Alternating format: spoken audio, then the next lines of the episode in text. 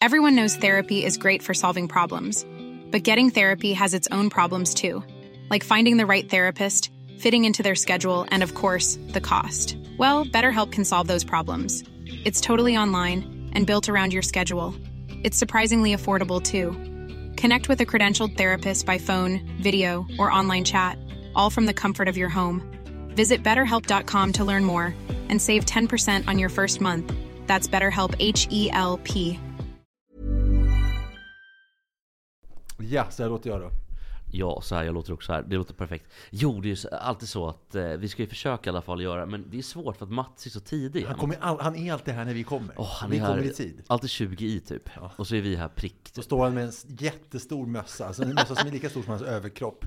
Eh, och så står han och fryser. Alltså, jag vet inte om du har sett den här Mårten, är det, vad heter han i, i Kalle Anka som är någon kusin eh, till, typ Knasse eller något Ja, sånt ja, där? k- k- k- åh, jag vet vad du Ja, menar. Du vet vad jag Ja, menar? vet, Så- ja. Som ser väldigt sjabbig ut. Ja. Alltså. Han har ju sån stor mössa, fast den är lite mer Kalle Anka eller Tomten. Just Eh, men, men i vilket fall då så eh, ska vi ha den här leg- leg- 100 legender från den här boken. Just det, vad, ska vi, vad, vad, vad vi tror att Mats säger om dessa personer. Ja, och mitt, ditt, ditt svar var Rolle Stolt, men jag tänkte eftersom det är fotbolls-VM så kanske det är kul att ta Pelé den här Ja, veckan. vad säger han om Pelé? Kommer han vara så förutsägbar att han säger det är den störste? Eh, han är en kuptapenådad spelare kommer Just säga. Och, det, och så kommer han först säga att han är störst och sen så när vi säger Messi, Ronaldo, kommer han säga det går inte att jämföra med dagens Nej, fotbollsspelare. och så kommer han säkert dra upp där, kanske, att det är tre generationer. Vunnit VM 58, 62 och 70. Kommer Ja, just det. Precis. Kanske, jag vet inte. Men jag tänker att vi tar Pelé i alla fall. Ja. Eh, och sen när Mats kommer in så, um, så, så, får, så får vi se vad han säger. Ja, men han kommer vara positiv, mycket, mycket positivt inställd. Jag tror han kommer säga att han var större än Maradona i alla fall, tror jag. Ja, jag tror att han tycker att Maradona är lite för eh, otrevlig och lite sådär. Lite maffia och, kan jag tänka mig. Ja, jag tror inte han gillar att han har knarkat heller. Nej, det tror jag verkligen inte. Eh, det är lite samma diskussion nu med folk som håller på Argentina. För det blir jag helt tokig på nämligen. Alltså de här... Det ska, vi pratar om det i programmet. Jag ska också prata om Argentina i programmet. Ja, vad kul, vad bra. Vi har säkert samma syn på saker. Eh, men då gör vi så att vi kör lite jingel och så kommer Mats in. Ja, perfekt.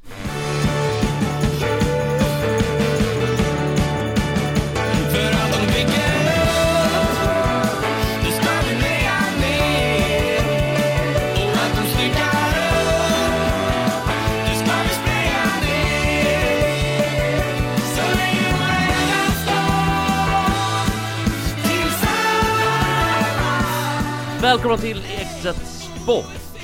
Jag glömmer alltid. Jag vill ju säga hjärtligt välkomna. Ja, men du glömmer inte att ha lite så här bra energi i början. Välkommen till! jag lite vet så här gammal varför- SAF Radio City. Vi Jag pratar igen, radio, välkommen, välkommen, Jag hallå! vet inte varför jag gör det, om jag har imi- försökt imitera Fredrik Wikingsson. Och det hoppas jag inte att... Ja, men han skriker mycket bara. Den enda Mm. som skriker mer i början, det är Christian Lok. Så. Just det, Christian Lok väldigt mycket om... Nu ser ju inte ni vad jag gör med händerna. Hallå! Mår ni bra? Och så Ja, har han just det. händerna ute liksom. Ja. På spåret! Han vet ju om att han har fått mycket kritik för att han skriker i början på På spåret. Ändå fortsätter han, så det, han gillar ju det. Jag tror att det är en grej också att han skriker då ännu mer. Bara för att eh, provocera helt enkelt. Vad tror du om det Men eh, ha- han är, ju, han är ju väldigt bra. Eh, Han passar ju väldigt bra som programledare just för det programmet. Det är det bästa han har gjort tycker jag. Men han gillar inte att provocera, där måste jag säga. Han är, han är konflikträdd. Ja, Ja men det är han säkert, men jag tror att han lite så low key Så brukar det vara med folk som är konflikträdda. Ja, ja. Att de lite low key provocerar. Om så du jäm, jämför Oldsberg Hellberg med de här två som är nu så är det ju vilken, vilken astronomisk månlandningsskillnad. Men som det var sista året med Oldsberg Hellberg, det var ju inte bra alltså. Sitt på slutet. Ja, de körde något program på fyran också som var en liten någon, någon frågesport som var en liten rip-off från det var, det var, Var det bäst i Sverige rätt? Eller Ja, något, det Sverige. Sverigequizen tror jag Ja, just det. Ja, det det. var, fy fan och, och det var ju liksom en utlöpare till, till, till det andra som blev mycket, mycket sämre. Och det var väl att Oldsberg ville vara med i TV Tote bitter än, vilket han också var faktiskt. Han fick sparken på TV4 sen på Bingolotto, men han ville vara med och, och sådär. Så att han led väldigt mycket, både Åsberg och Hellberg, att då de fick sparken helt enkelt från, från, eh, från, från På spåret. Ja. Och från en, annan, från en sportkommentator som ju Ingvar Oldsberg, han var, inte, han var mer reporter, men till, du ville prata om Robert Pärlskog då, som har släppt en bok. Ja, Per Skog då från... från Många år på Radiosporten och sen TV4, Ja, ja, ja, handboll ja. Ska jag tillsammans säga att du är också Mats Strandberg då? eh, mångårig legendar på, på Ja, Radiosporten. inte legendar, men eh, jag heter Mats Strandberg då. Jo, Men, men, men, men i, i fallet Robban då så, eh, han är, en, eller är en mycket sammansatt person verkligen. Jag kände Robban och han öppnade sig då och då faktiskt i, i samtalen med mig. Och så där. Vi hade en bra relation, vilket han inte hade med alla. Ja, men han eh, eh, är, vad jag har förstått, en, en komplicerad natur. Jag vill säga att jag tror han måste ha börjat på Radiosporten åtminstone när jag gick i lågstadiet. För jag minns nämligen att när vi sprang till matsalen då, då sprang vi och tävlade med vem som kom först till dörren. Och då brukar jag ibland härma att jag var Robert Pärlskog som kommenterade. Och det här var tidigt 80-tal, det var i lågstadiet. Var ibland var jag Mats. Strandberg också ska jag säga. Så han måste ha varit på Radiosporten åtminstone 1982. Ungefär så. När jag var liten var jag, var jag hon Lena Sundqvist. Nej jag skojar. Han, han var ju sån där praktikant från Journalisthögskolan Ja, ja. Och, och, och be- blev kvar då för att Tommy gillade Robban och det gjorde ju jag också och många, kanske inte så mycket. Men han var ju som Och då menar du Tommy Engstrand? Tom Engstrand. Eh, Han var ju en, en särdeles begåvning, mycket intelligent och särdeles begåvning eh, på alla sätt och en fenomenal eh, sportreferent i fotboll och hockey. Jag kommer att Lasse Granqvist sa någon gång när han eh, så att säga citat hotade med att komma tillbaka till Radiosporten efter sjabblet på TV4. Hörde du och jag Strandberg, vi får nog dra nu om Robban kommer tillbaka. För att Lasse tyckte att han var mycket bättre än Lasse Jo, själv. och Robban, framförallt de, de senare år så var han ju väldigt bra tillsammans med Claes Hellgren i handbollssändningarna. Men v- var det, eh, var, det- de började ju bråka mycket, Pärskog och, ehm, och Claes Hellgren. Men det var väl Lennart A. Julin han kommenterade friidrott med va? Och, då, och med Lennart A. Julin, Är det inte A. Lennart Julin? Le, eh, A. Lennart Julin, precis. Då trodde man ju att eh, A. Lennart Julin eh, att de här hörlurarna skulle växa in i kraniet. För att han hade, man har inte sett en bild utan de Nej, där. det är visst. Det är som att det har liksom blivit som ett sår vid öronen. Ja, ja, det är Så har det växt in. Alltså Robbans tuffa barndom, vilket han anförtrodde mig då och då, hur den hade varit i Rågsved. Ja, vad, heter, vad heter boken? Han släpper ju boken. Från, från Rågsved till Rio. Ja. Eh, Och den tuffa uppväxten i, i Rågsved i alla fall präglade honom så att han blev kom på kant med nästan alla människor som han stötte på. I sin uppväxt alltså? Ja, även i jobbet sen också. Så att jag kommer ihåg att det var två gubbar. Eh, Bosse Gensel var den första på TV4 Sporten som chef då. Och eh, Han var väl på SVT Sporten? han gick innan, innan var han på TV4 Sporten. Ja, eh, Bosse Gensel. Salig i åminnelse, avliden Det är alltså 2012. Peter Jensens farsa Visst är det det? Och chef också på... Ja, ja, men då var han på, och de hade två anställda, Robert Pärlskog och Pe- Peppe Eng. Ja. Och de blev osams första dagen. ja, visst, och de kunde inte jobba ihop. Alltså Vilket- när TV4 öppnade sina sändningar där Ja, ja, ja. 93 Och vilket år är det här? Är det Ni- 92 eller 90, 90. 90. Eh, Hösten 90 när TV4 startade så anställdes ju Robban Pärlskog För jag måste bara komma in med en liten grej Mats, innan du fortsätter. Det är så att Robert Pärlskog var med i en intervju i Aftonbladet. Då säger han så här. Jag har funderat på hur man ska ta livet av sig. Det är ju väldigt mörkt och tråkigt och deppigt. Men, något som... Det är inte kul, men det låter kul. Den muntre kommentatorn Robert Pärlskog minns på dagen när han senast var lycklig. Det var 2 april år 1987.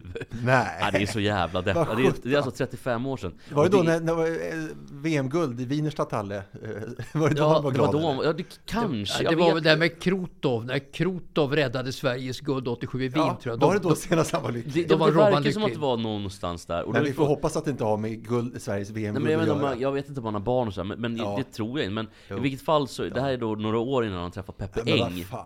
90, ja, det, det, alltså man, man ska, jag ska, först tycker man att det är jättehemskt, sen skrattar man till och sen tycker man att Ja, det är det är hemskt lite igen. som när eh, Ozzy Osbourne säger att han inte minns någonting av hela 70-talet. Det är lite samma kaliber. Men det är också mer väntat. Ja, jo det det är här är det. så oväntat. Ja, vad säger du om den kommentaren? Att han inte varit lycklig Ja, sen... det, det, det förstår jag april. mycket, mycket Ja. väl. Alltså, hans barndom präglade Robban tyvärr väldigt, och vad hände starkt. då i barndomen? Ja, jag vet inte exakt.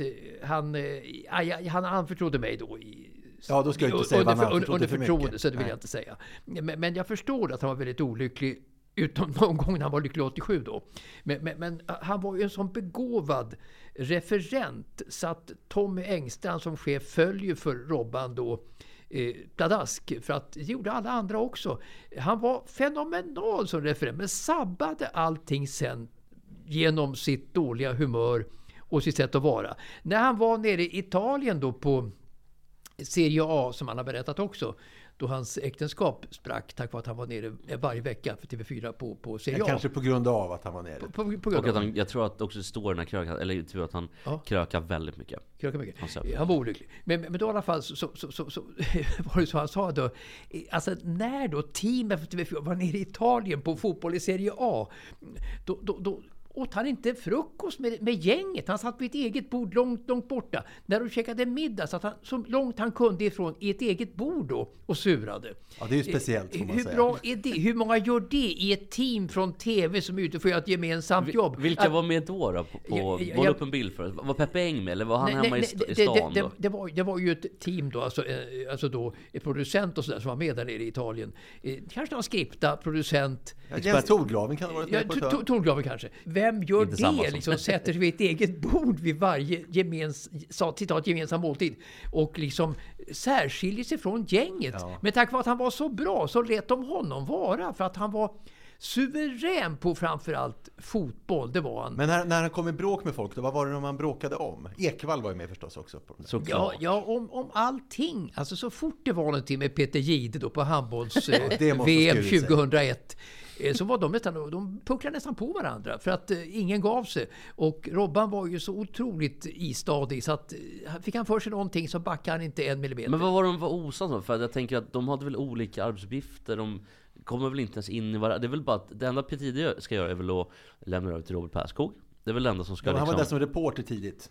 Innan han blev programledare kanske. Ja men jag tänker, precis, men jag tänker ändå att för Perskog då, att han ska ju inte, de behöver inte hamna i clinch. Men hur ska vi göra, säger kanske Jihde då. Ska jag göra en intervju före matchen i handbolls-VM då innan det börjar? Nej, det tycker jag inte Robban, utan jag börjar och snackar från, från min, på, på, min- på, på min pulpet där jag sitter. Nej, jag tycker vi ska göra en intervju då med Bengan Johansson, säger då eh, eh, Peter Jihde.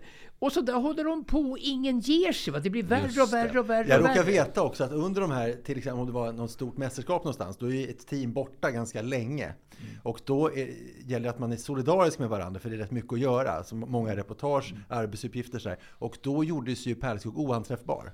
Eh, Det gick ju inte att få tag på honom. Vilket gick ut över de andra. Att han fick vara kvar så länge då på fyran, trots allt, och i gäng och det, berodde på att han var så fruktansvärt bra som kommentator. Men eh, jag, jag, jag minns ju till och med mot mig, det var ju 14 eller 15 år vid det här Ja. tillfället. Eh, och då ska jag och min eh, kompis Fredrik då, som också är Gott Snack, där jag inte är kvar längre då, men på Gott Snack.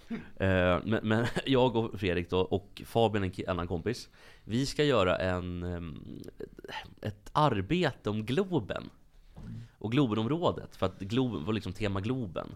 Och som ett slutarbete. Ja, och ni bodde ju nära också. Ja, i nia precis. I Och så- Gröndal. Ja men då var det långt. de andra Gröndal. Någon kanske gjorde Globen i papier-maché och någon gjorde en- spårvagnen på tekniken. Så att, väldigt kul ändå.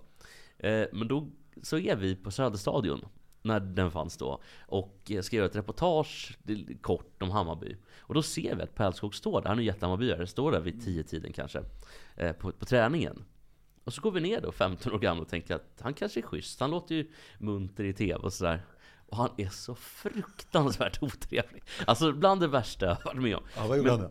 Nej, men bara... Jaha, ja, mm, mm, du vet som han kan vara, antar jag att du känner till då Mats.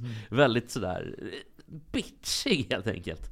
Men istället för att gå i clinch med honom då från mitt och Fredrik och Fabians håll, så vi bestämmer vi oss för att vi omgrupperar oss.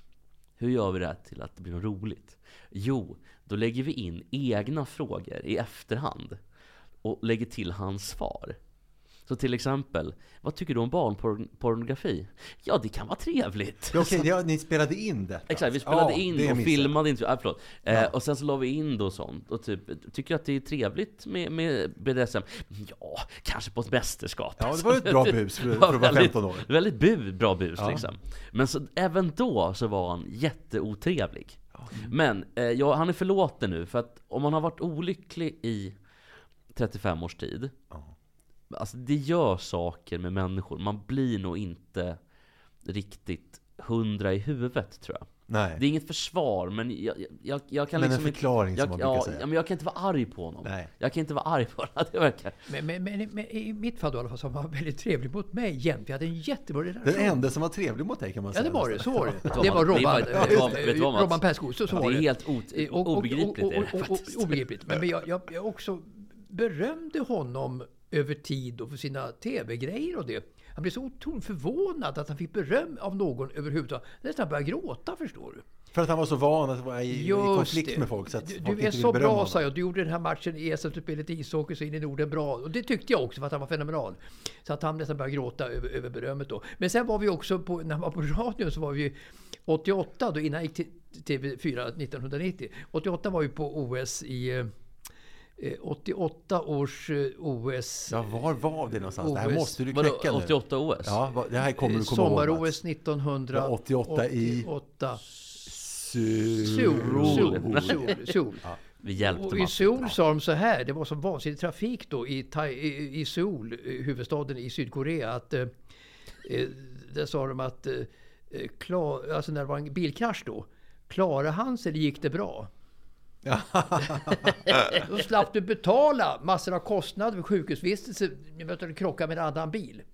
Jäklar. Återigen, klarade han sig eller gick det bra? Men då i Seoul i alla fall så hade jag gjort mycket boxning innan. Och sådär. Men då armbågade sig Perskog in där på boxning och gjorde George Kramne, George Scotts då finalmatch. Fick ju silver, eh, förlorade mot Sylov i finalen, östtysken. Men jag tyckte Robban var så in i Norden bra så att jag lät, jag hade ju tennis och pingis då, men jag skulle ju ha boxning då, så var det sagt om innan då. Men, men då lät jag honom eh, göra det där utan att säga ett ord emot för att han var så fruktansvärt bra. Men jag kan dra en parallell också när, när jag var på ett Vasalopp för länge sedan. I, var i Mångsbodarna då. Då kom ju Lars-Gunnar Björklund åkande med, med sitt eh, gäng. Åkte fel och kom, där jag hade stått och väntat en Alltså hel... var de Rickard Olsson-gänget på den en- tiden? Ja, det en, tror en jag. hel timme hade stått och väntat på att komma in då äntligen på, på Mångsbodarna på Vasaloppet då, 2,2 mil från starten. Och, och då kom Lars Björklund ångande då. Och jag sa Björkis du är fenomenal, sa jag. Ta den här stationen du. Alltså, du är fantastisk att snacka. Alltså, ta, du snackar blåbärssoppa, du, du är världsklass på det här. Så ta den här, ta den här eh, eh, stationen Mångsbodarna. Och när jag och Lasse Granqvist var på hockey också 1992 i Prag då. Så var det final mellan Sverige och Finland. Så att vi snackade om att vi ska göra finalen. Ta den du Lasse, du är fenomenal. Ja. Så, att jag kan se de som är jättebra. Det gör mig ingenting att titta tillbaka Stort för Robban. Perskog, Lars-Gunnar Björklund, Lasse Granqvist i, i tuffa lägen.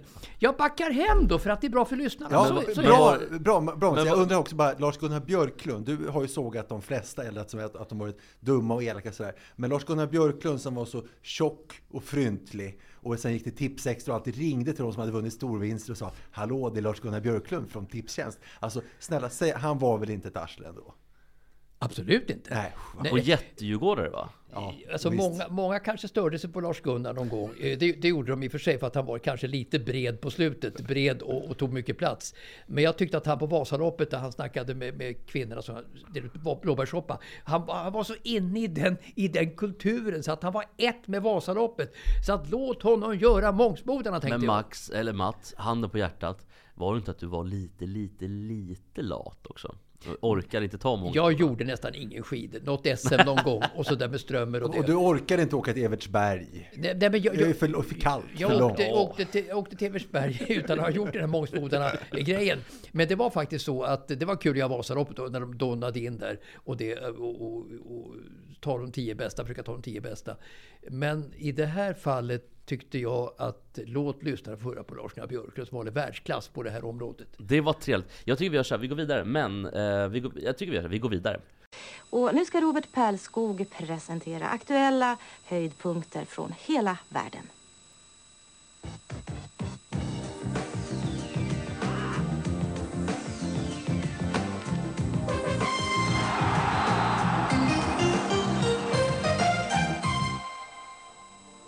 Hej på er! Dags igen för fotboll från hela världen. Ikväll matchbilder från Frankrike, Portugal, Brasilien, Argentina, Uruguay och Sydafrika. Mannen i blått närmast kameran. Vi kallade Gladbachs spel för pestfotboll i veckan. I en tidning. Spelar fel. Nästan en tripping. Där är skott i mål! Lindbom! Johan Lindbom efter 15.48. Här har Dalin läge. Han spelar. Han spelar Max! Och skottet strax utanför. Jag stod och tänkte på, på den här pucken. Nej, han tänkte nog på tvättstugan som han har bokat in imorgon. Var det klockan 10 eller var det klockan ut på 3? De, de visar en sån enormt fin rörlighet. De, de byter ständigt platser, jobbar från hörnflagga till hörnflagga. Och det är svårt för de eh, markeringsspelare som ska följa de här lirarna att hinna med helt enkelt. Har legat och väntat på kontringstillfällen. Haft två nickar och ett skott mot mål hittills i matchen. Här rör sig Max bra igen och han har ett jätteläge. Han gör mål! Ja, visst! Salous ersättare Martin Max gör 2-0. Och det händer i den 36 minuten. Iskallt lägger han in bollen bakom Ilgner. Tittar upp, placerar bollen. En mycket professionell avslutning. Ja, nej men det där var ju, jag måste bara, måste bara med en fas uttrycka Jag vet att vi skulle gå vidare, men att jag blev så otroligt ledsen över det här med Pärlskog Och jag vet inte, alltså är det Krotov så är det ju helt... Ja, är det Krotov Mats? Jag tror att det är Det är för så, sorgligt om det är Det är Krotov. så roligt om det skulle vara Krotov, men det är inte Krotov. Nej, Nej. Vad, vad är det då? Hans första barn föddes Ja. då. Ja, för Krotov, han gick ju alltså till Östersund och där upptäckte ju Krotov McDonalds som han inte fått gå på i hela Sovjettiden förstås. Och han åt eh, eh, frukost, lunch, middag på McDonalds och eh, blev typ 30 kilo tyngre på ett par veckor och eh, var ju mycket, mycket, mycket sämre hockeyspelare. Men det dög ju för division 1 och sen söp han ihjäl sig, visst var det så? Han såg ut som Steven Seagal efteråt fast utan det här Alltså, han- indiankomplexet Han vart ju årets svensk Krotov 1987. Jaha, oj. Men blev inte på 85 och 86 Han och, Re, han och Refat El Sayed. Ja, Ja, ja, 85-86 blev ju Refat El Sayed Refat spelar i min squashklubb, eller han slutade kanske för tio år sedan, men när jag började spela squash där så var han där. och Kände för han fuskade hela tiden. Så att det stod tre lika mot någon spelare, då kunde han säga 7-1. Och om- om bollen gick långt under linjen kunde han säga den var rätt. Alltså, han var, och då förstår man liksom hela Fermenta, hela Dala Ja, allting. Han, han, han, han bodde ju i Täby då. Han bodde ju i Täby när han lurade brallorna utav PG Gyllenhammar då. Okej. Som jag tror det var 85. Och han var en ovanlig företagsledare för han spelade fotboll med grabbarna då på gräsplan utanför porten där. Liksom sprang och svettades och sköt och, och stod i mål ibland och sådär. Så att, eh, kan man tänka sig PG Gyllenhammar i den rollen? Nej han var ju något nytt, alltså han var ju väldigt, och det var väl också därför han blev eh, Årets Svensk någonstans För Ja, och sen var- så upptäckte man då att han har ljugit om sin doktorshatt och allting och sen Ja, så sjönk allt. Och där började det. Och egentligen tror inte jag att Fermenta, om jag fattat rätt, var något superdåligt företag eller superilla skött så. Men att han hade ljugit om det där och att han var väl, hade väl ändå ett finger med i spel. För det var väl någon medicin. Jo, men det, det följer ju på lögnen helt enkelt. Och jag ska säga, det är också de enda aktierna jag köpt i hela mitt liv. Jag var, blev övertalad då när jag var i tidiga tonåren att köpa Fermenta-aktier. Det gick åt helvete. Sen dess köpte jag aldrig aktier. Men många blev jätterika i Fermenta, i Strängnäs alltså, över tid då, innan bubblan sprack. För att alltså, aktiekursen var något enormt enormt uppåt under en period. De som köpte och sålde, miljonärer i Strängnäs. Men det här har ju hänt igen. Alltså det är ju en, en fastighet, jag kom, fan vilket företag det var. Men någon av dem som har ljugit om sin utbildning tror jag. Jo, jo, men det är den här... eh, Vad- vad heter eh, han en, en, han säger att han sprungit milen på 28 och någonting. Exakt, vad är det det är liksom han heter? bättre än Ingrid Christiansen, bättre än Grete Weitz. De är visserligen kvinnor, men det är också få män som har sprungit bättre än så. Det är Och han, han, omöjligt. han erkänner ju inte att han har ljugit heller. Nej exakt, och, och nu sjunker ju, alltså stört, det är något fastighetsbolag tror jag. Ja. Det stört sjunker på Det- börsen just nu. Det är inte SBAB och Batljan inte. Nej, det är ett det är det inte. Man hade hoppats att det var så han kunde sjunka, den eh, skenhelige mannen Ja, i verkligen. Ja, vi ska ta lite sport också. Och jag vet att Olle har lite kul grejer. Ja, kul och kul, men jag ska säga att eh, Ekstedt Sport som programmet heter, eh, Ja, vi har, dels vad var det vi klippte in med Pärlskog? Det var ett potpurri, eller vad var det vi klippte in? Det var ett, ja precis. vad var ordet? Eh, Ett, ehm, ett montage. Ett montage. Ett ljudmontage. Var första gången ett montage, också, nu har vi också en krönikör i Ekstedt Sport. Det här kommer en krönika. Åh, vad kul! Med en innehållande tes. Då kör vi fyra Välkommen. bugg. Då kör vi fyra bugg nu. Ja, mm. Fyra bugg och en Coca-Cola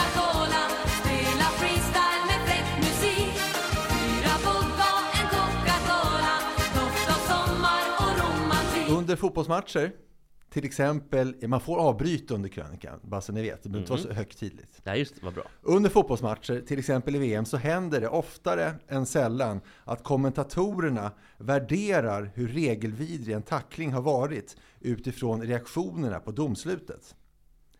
Vi som publik är så vana vid det så att vi tänker inte ett skit på hur jäkla sjukt det egentligen är. Exempel. Det blåses straff.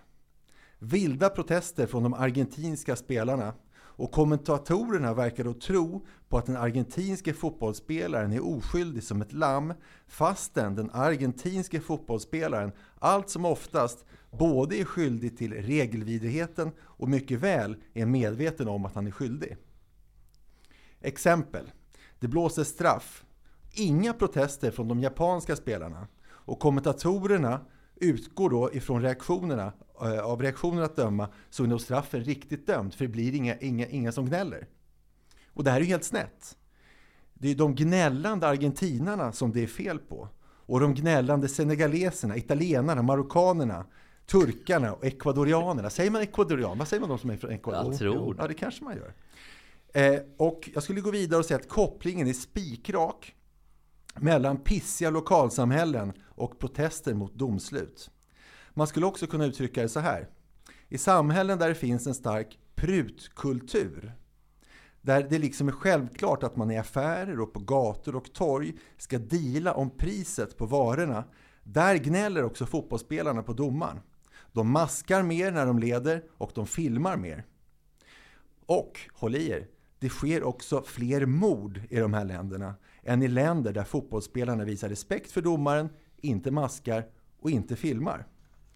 I Japan, till exempel, sköts det till döds under den senaste statistik jag hittat som var 2014. Det sköts ihjäl sex personer på ett år. Det är inte mycket. Och de japanska spelarna, de gnäller inte, de maskar inte, de filmar inte. Och icke att förglömma, i Japan så prutas det inte. Ett pris är ett pris. Men det är också 1,2 miljoner, eller 1 till 2 miljoner som är amfetaminister där. Det, så, det kan så vara. Som men, går det, piss men det har inte med den här krönikan att göra. Och massa Tänk olika om, hela, BDSM tänk om hela jordens befolkning var, var, var japaner.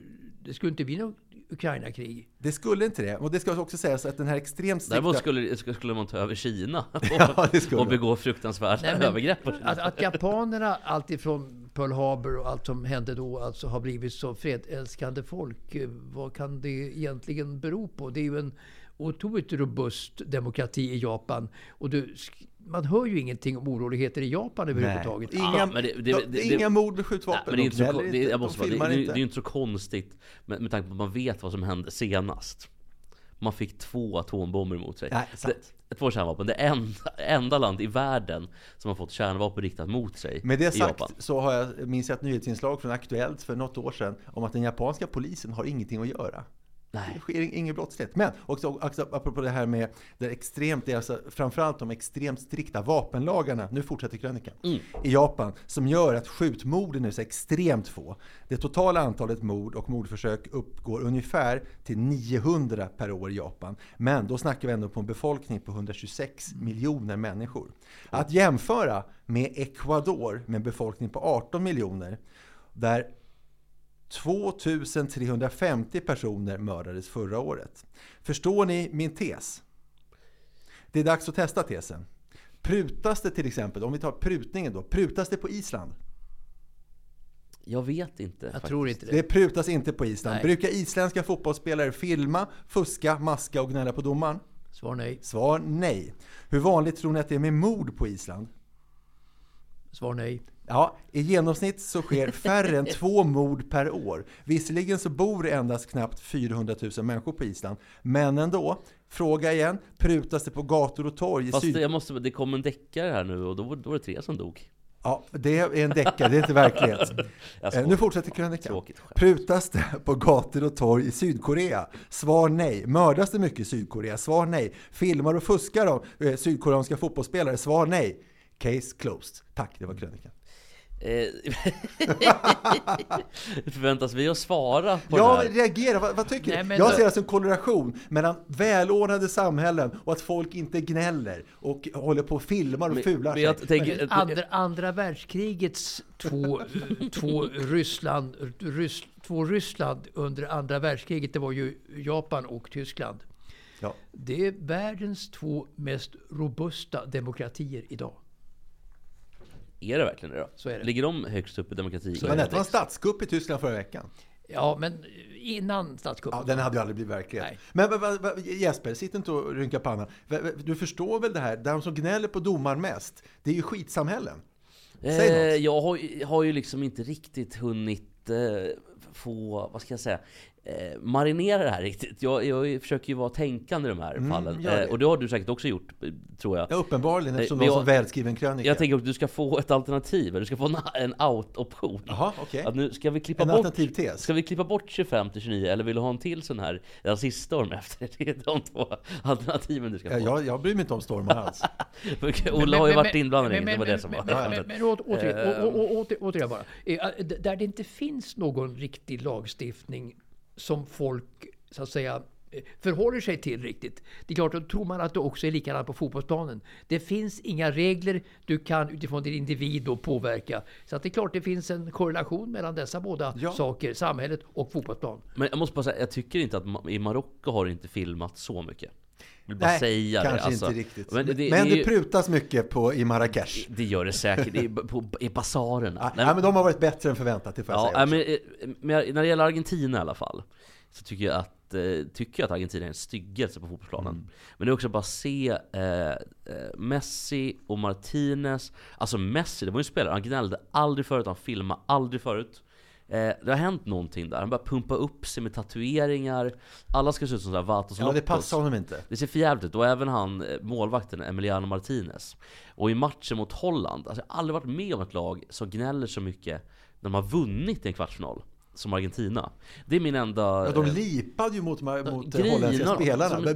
Som barn! Ja, men Men, jag, Som ty- barn. jag, jag tycker ändå att jag hoppades att ändå Argentina skulle gå vidare på, på Hollands, eh, Nederländs bekostnad.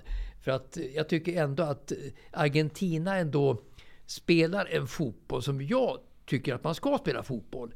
Det värsta var ju när Brasilien föll mot Kroatien. Som, Ja, vad tråkigt. det, det var så här att det går inte att dansa när någon stänger av musiken. Så var det. Men om jag ska vara helt... It takes two to tango. Bara med den matchen, Brasilien-Kroatien Jag tycker, vi såg den tillsammans, det var jättetrevligt och allt. Jag tycker inte Brasilien var speciellt bra Jag tycker Kroatien gjorde en bra match även framåt Brasilien var ju lite sämre än de var för, för fyra år sedan, det var de. Men de spelar ändå mycket, mycket vacker fotboll. En fotboll som jag gillar. Alltså då en skön, en skönhetsupplevelse i många stycken. Men då kan man gå på. Louvren Mats, andra sidan Ja, jo, jag, jag, jag, jag tycker om vacker fotboll, det gör jag. Jag kanske gillar mer att gå på, på någon utställning i, jag vet inte, utställning i Hallunda centrum eller något sånt där då. Men, Du har, nej, du har aldrig varit i Hallunda. Nej det har jag faktiskt inte varit. Nej, min men, farmor och farfar bodde i Hallunda, så jag var där. ja, fan, min, min mormor och morfar bor i Jakobsberg, så det är inte så mycket bättre.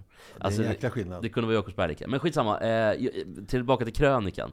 Eh, nej, jag, jag vet det, det är svårt också när, när, när det kommer upp sådana här lite anekdotiska bevisföringar. Jag tyckte jag hade rätt mycket kall, kalla, kalla, kall fakta och tydliga Ja, det var mycket kall fakta när det Ja, gällde och- och morden. tydliga siffror. Jo, Ja. men också att, att korrelationen då, prutsamhället i filmningar.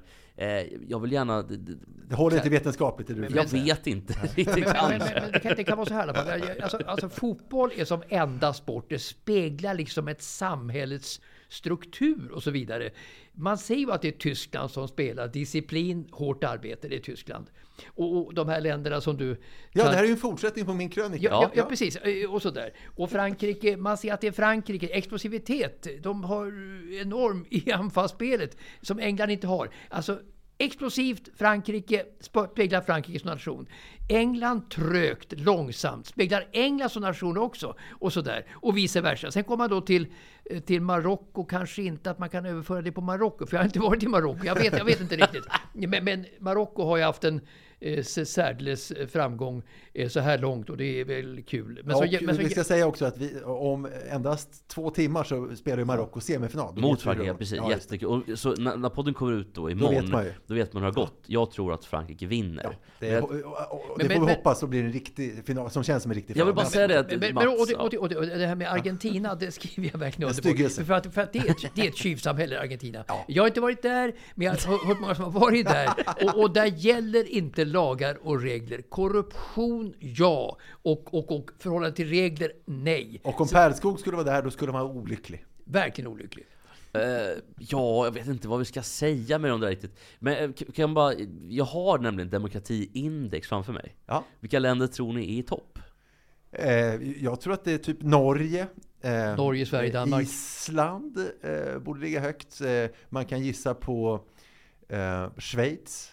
De har ju, de har ju val om allting. De har en massa folkomröstningar hela tiden i sina kantoner. Ja, det finns ju faktiskt bara... Finland borde ligga högt. Ja men det finns faktiskt bara 20 fullvärdiga demokratier som har över 8 då på den här 1-10 Nu, nu, nu vänder jag på nacken och tittar. nu tjuvar vi lite. Båda är med, men Tyskland Sverige, och Sverige, Norge, Danmark är naturligtvis med. Ja men vi börjar här då. 20, jättemärkligt land. Costa Rica. Nej, det är inte alls, det, det, är det bästa eh, landet har jag hört sägas i hela, eh, eh, hela alltså, eh, Sydamerika Jo men det är också Grek Grek Greklands bästa bandelag och så. Men, men, så man är ändå lite förvånad, är man inte det? Jo men då Sydamerika, det är Brasilien, Nej, Argentina. men Costa Rica ska vara ett underbart ställe. Ja men tydligen då också. Jag vet att eh, vår gemensamma, i alla fall din vän, Rickard Olsson var i Costa Rica. Ja, just hans dotter där nu. Ja precis, så åkte han dit och överraskade. Eh, 20 i Österrike, de delar med Costa Rica. Det är väl ändå lite... Du hinner inte dra alla, det blir för segt. Ja men okej, men det här då? Mauritius, den är ändå konstig. Ja. Sen kommer de här länderna. Japan, Sydkorea, Tyskland, Storbritannien. Och i toppen. Det, alltså, det, det, de, det här är länder som inte filmar på fotbollsplan.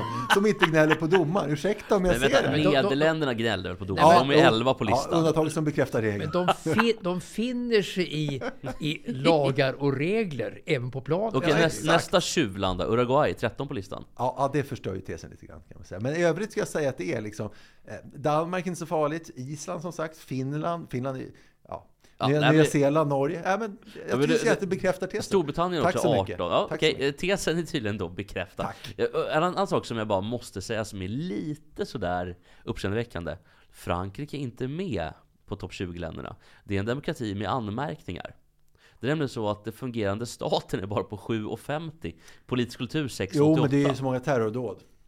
Ja, Jag vet inte om det är det, det kanske är det då. Det är men, men politisk kultur då, 6,88 som av Jo, 10. men det är, men alla, tänk alla franska bönder som blockerar vägarna hela tiden Ja. och kör i rondeller. Att de är otroliga på att filma, Ja, eller och, och, Det är Ut- kanske därför de... u- Utom parlamentarism. Precis. Ja. Det fanns till och med ett band som hette Franska bönder på 80-talet.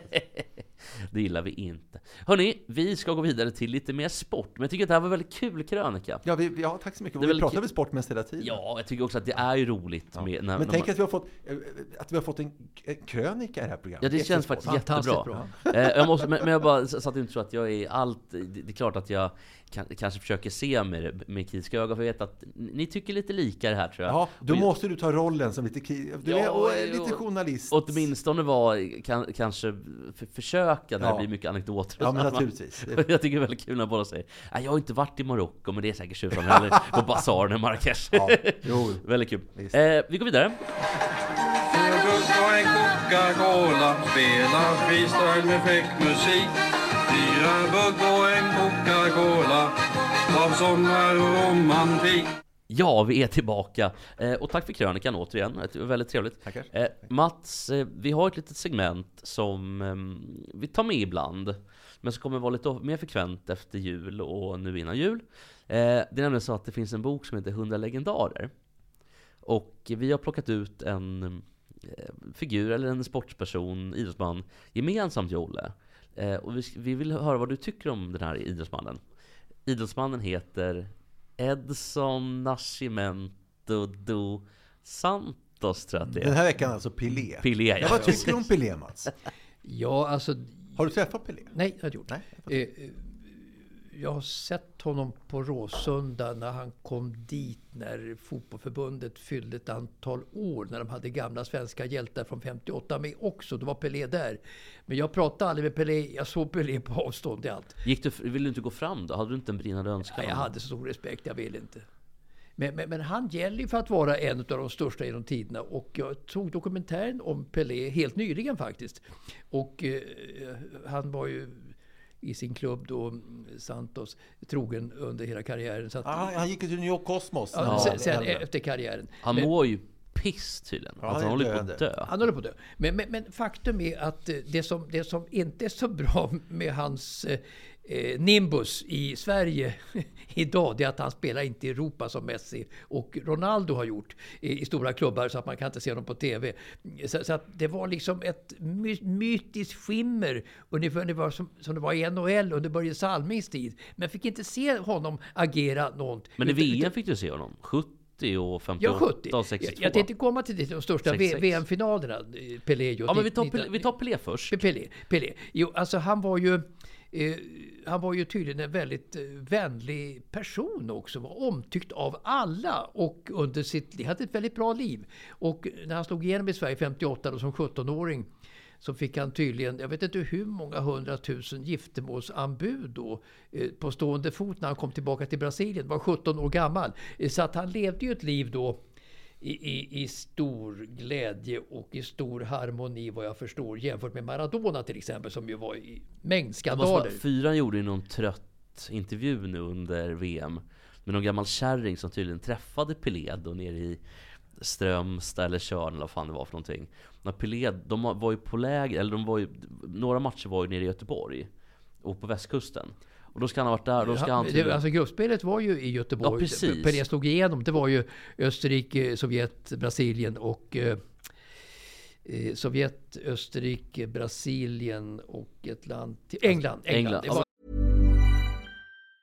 Mom deserves the best, and there's no better place to shop for Mother's Day than Whole Foods Market. They're your destination for unbeatable savings, from premium gifts to show-stopping flowers and irresistible desserts. Start by saving 33% with Prime on all body care and candles. Then get a 15-stem bunch of tulips for just $9.99 each with Prime. Round out Mom's menu with festive rosé, irresistible berry chantilly cake, and more special treats. Come celebrate Mother's Day at Whole Foods Market. Everyone knows therapy is great for solving problems, but getting therapy has its own problems too, like finding the right therapist, fitting into their schedule, and of course, the cost.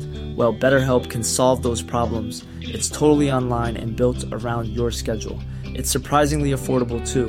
Connect with a credentialed therapist by phone, video, or online chat, all from the comfort of your home. Visit betterhelp.com to learn more and save 10% on your first month. That's BetterHelp, H E L P. Att, det var att du kommer död- ihåg det. Ja, det är otroligt. Det var dödens grupp var det då. Och Pelé fick inte spela de första matcherna. Han hoppade in i, i, i, i sista gruppspelsmatchen i- emot, eh, emot England faktiskt och gjorde succé. Och sen, Ja, men fick, då- jag, sen fick han spela kvarts och semi och eh, final mot Sverige. Men då blev han polare då, enligt henne. För att jag vet inte, han har skickat något julkort någon gång, men på henne lät det som att de var nästan bästa kompisar. Den här kärringen då i Ja, men reportaget. fatta vad hon har bildat, be, hittat på exakt. bilder eh, år efter år. Ja, i historien 70 växt. Och då satt Frida Nordstrand där och satt de och fikade. Vet, när man håller händerna med två, eh, håller med Ja, två händer om, te, ja, precis, om tekoppen, eller kaffekoppen. Och, och satt och, och tindrade med ögonen och var totalt eh, ojournalistisk såklart. Eh, men det var i alla fall en ganska dålig dokumentär om Pelé. Men tänker på 58 VM då. Hur var han som person? Fick man höra någonting? Hade han var det dubbelmackor? Vad gjorde, gjorde han något? Vad gjorde han för något? Han var ju en, en mycket tystlåten, förskrämd yngling då som fick mot alla tips komma med till Sverige 17 år gammal. Det var en sensation att han var uttagen i truppen då till, till Sverige-VM. Att, att han skulle få spela var ganska osannolikt då, för de hade ett fantastiskt bra lag. Ett av Brasiliens bästa lag någonsin i VM. Men han gjorde en fantastisk eh, succé då i sista matchen mot England eh, på Ullevi i gruppspelet så att han fick spela resten av turneringen och gjorde ju två mål mot Sverige i finalen som Brasilien vann med 5-2. Och då var ju Pelés lycka gjord. Men sen tog det stopp. 62 i Chile blev han söndersparkad. Han bröt ju benet i Chile. Det var ju tre som bröt benet i Ja, Chile. Det ja. var ju d- benbrytar-VM i Chile då. Det var tre stycken Alltså totalt. fotbollen var ju brutal då. I England 66 då, så gav sig tusan på alla motståndare att, att försöka sänka Pelé. Det var det prio ett. Han sparkades ner efter i andra gruppspelsmatchen eh, redan och försvann från VM. Och sen fick han ju sin enorma succé frågar i- om, man, om man 1970. jämför med hur Maradona hade på 80-talet. Eh, det var ju, de var ju på honom som 17 också. Han kunde ju, hade ju klarat sig mycket bättre nu. Vad var det hårdast? Var det för Pelé på 60-talet eller för Maradona på 80-talet? 60-talet var fotbollen mycket mer brutal. Alltså Chile-VM 62 var det värsta VM som har varit någonsin. Det var bara otroligt mycket brutala påhopp och inte bara på Pelé. Men, men eh, förlåt, Maradona han flyttade faktiskt från Spanien. Från, han var i Barcelona och flyttade till Napoli för att det var för, för hårt där också. Så det, det, båda var hårda tror jag. Men 60-talet var värre va? 60-talet var värre. Det, det, var, det var en, brutalt. Det, är en underdrift faktiskt. Brutalt emot de bästa stjärnorna. Så att idag är det som natt och dag hur de behandlar Alltså då de stora stjärnorna som, att- som Messi idag, Ronaldo idag. Det är sån otrolig skillnad. Nej, folk hade ju fått fängelse. Alltså det är på den nivån. Alltså, på, vet, alltså de tacklingarna då, när man ser gamla det finns konton typ på Twitter som lägger upp eh, montage då, eller collage, montage med olika tacklingar. Alltså det är ju sträckta dobbar, dubbel, dubbelfotade dobbtacklingar. Och bara full fart. Klassiska fulla karetan. Full Var, var kareta. skulle du ranka eh, Pelé bland världens eh, största fotbollsspelare nu då? Ja, alltså det är väl han och Maradona som är bäst. Eh, Sett till Ja, hela... vem gillar du bäst av Maradona eller Pelé? Ja, det är Pelé då. För att Det- han, han var ju mycket mera, mycket mera, Ja, mycket mera ha, harmonisk på alla sätt och han levde sitt liv på ett mycket bättre sätt. Ja, men skit i det. Alltså, Maradonas liv, Maradonas liv han, han- han, han var ju så, också så svag på slutet Maradona fast han inte var så gammal. Jag tror Maradona var född 1960 tror jag. Tycker du om att han var med lite, lite i skumkretsar och tog droger och sådär? Tycker du att det var bra av Maradona? Han var med heter det Comorran där nere i Ja. Neapel också, i, alltså i sådana kretsar. Ja, så, så att han blev ju väldigt befläckad, Maradona. Han var ju en skandalspelare under många, många år. Är det något som du uppskattar eller inte? Inte. Nej. Men, Jag tror att det, skil- det skilde 20 år mellan Pelé och Maradona. Jag tror en var född 1940, Pelé, Ja. tror jag, och, för, och 60 Maradona, eh, tror, tror jag. Eh, Så, så att eh, 20 års skillnad i sättet att behandla fotbollsspelare på planen. men som då. spelare då? Hur tyckte du han var som Vem är bäst som spelare? Ja, det är nog Pelé i alla fall. Jag tror Ändå, han, han, var, ju- ja. han var ju gudomlig. Alltså, Maradona var ju ett geni. Ge- Alltså, nackdelen med Maradona att han var så jät- jättekort. Han var 1,68 lång bara tror jag. Men var inte Pelé en 70 typ? Nej, han var längre. Han var Ja. 1,75 tror jag. Så att, Ja. alltså Pelé var ju mer normal, lång och kunde bete sig på planen på det sättet. Medan Maradona hade ju tuffare med sin, med sin korthet och litenhet. Så att eh, Maradona fick ju mera stryk än Pelé. Men var, var Pelé till och med guda, vad heter det, guda... Det var ju Guds son nästan. Ja men var i- han i till och med Brasilien. guda heter det något sånt där? Gudabenådad spelare? Ja. ja, det var det verkligen. Ja, Det alltså, jag vill bara säga, jag är impad av om att du sätter både åren som du var född, jag har kollat här nu, Mm. eh, födda eh, 40 respektive 60 och så står det att eh, Maradona är 1,65 och Pelé 1,73 så det skiljer 8 centimeter. Ja men det är väl ändå ganska Ja, det är mycket. Men alltså, är, är, är det så, alltså nu, nu är ju då Messi ju 1,71 tror jag.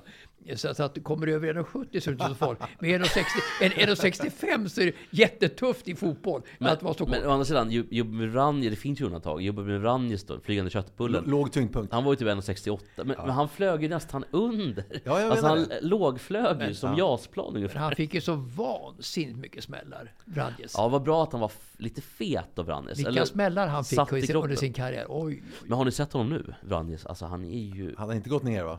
Jo, han är ju... Och han- är det det han har jag gjort? Jag tror han är superslimmad. Oj, oj, oj, jag såg Tror motsatsen. Eh, alltså gamla landslagsmannen i basket, David Bergström. Superduktig på eh, 00 och 10-talet. Gard i Norrköping. Numera klubbdirektör i Norrköping. Han var med på eh, Sportnytt i förrgår. Ah, Han har gått upp kanske 60 kilo. Alltså snackar vi Norrköping Dolphins nu eller? Ja, det gör det. Vi gör det. Eh, nej, vi, vi ville bara veta helt enkelt vad du tyckte om Pelé. Ja, alltså jag är otroligt positiv till Pelé. Otroligt positiv. Ja men tack för det Mats. Okej, tycker jag- okej, nummer ett. Nummer Nummer ett. ett. Ja, bra. Det var det vi ville veta. Eh, eller vi ville veta. Vi ska gå vidare och då tänker jag att då tar vi de här, alltså det är anslutning till då, dina, du har en liten lista med dig.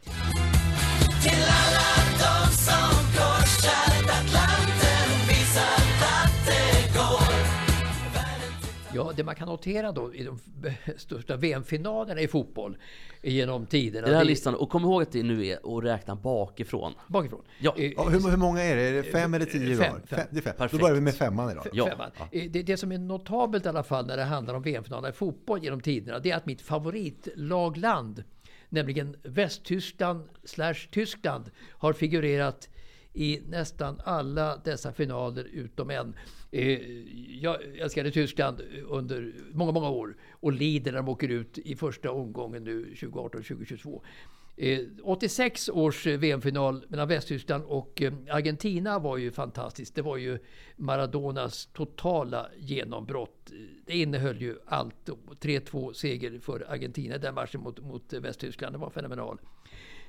På fjärde plats har jag då men, eh, ska, ska du dra alla platser? Är det, inte bara, är det- är det alla platser vi drar idag? Eller tar vi en per... Men ska vi dra alla, eftersom det är VM är nu, Ja, tänker jag. det, ja men precis. Och kan det, vara en bra idé ja, eller? visst. Ja men då gör vi det. Ja. Och, och Mats Ja, fyran då? Eh, Ja. Kom, du, kom du ur gängarna nu? Nej det gjorde du inte. Nej. Det var mitt fel. Nu, På Nej, det var, plats. det, ingens fel, ingens fel. Det finns inga fel här inte. Mats, har det blivit något fel?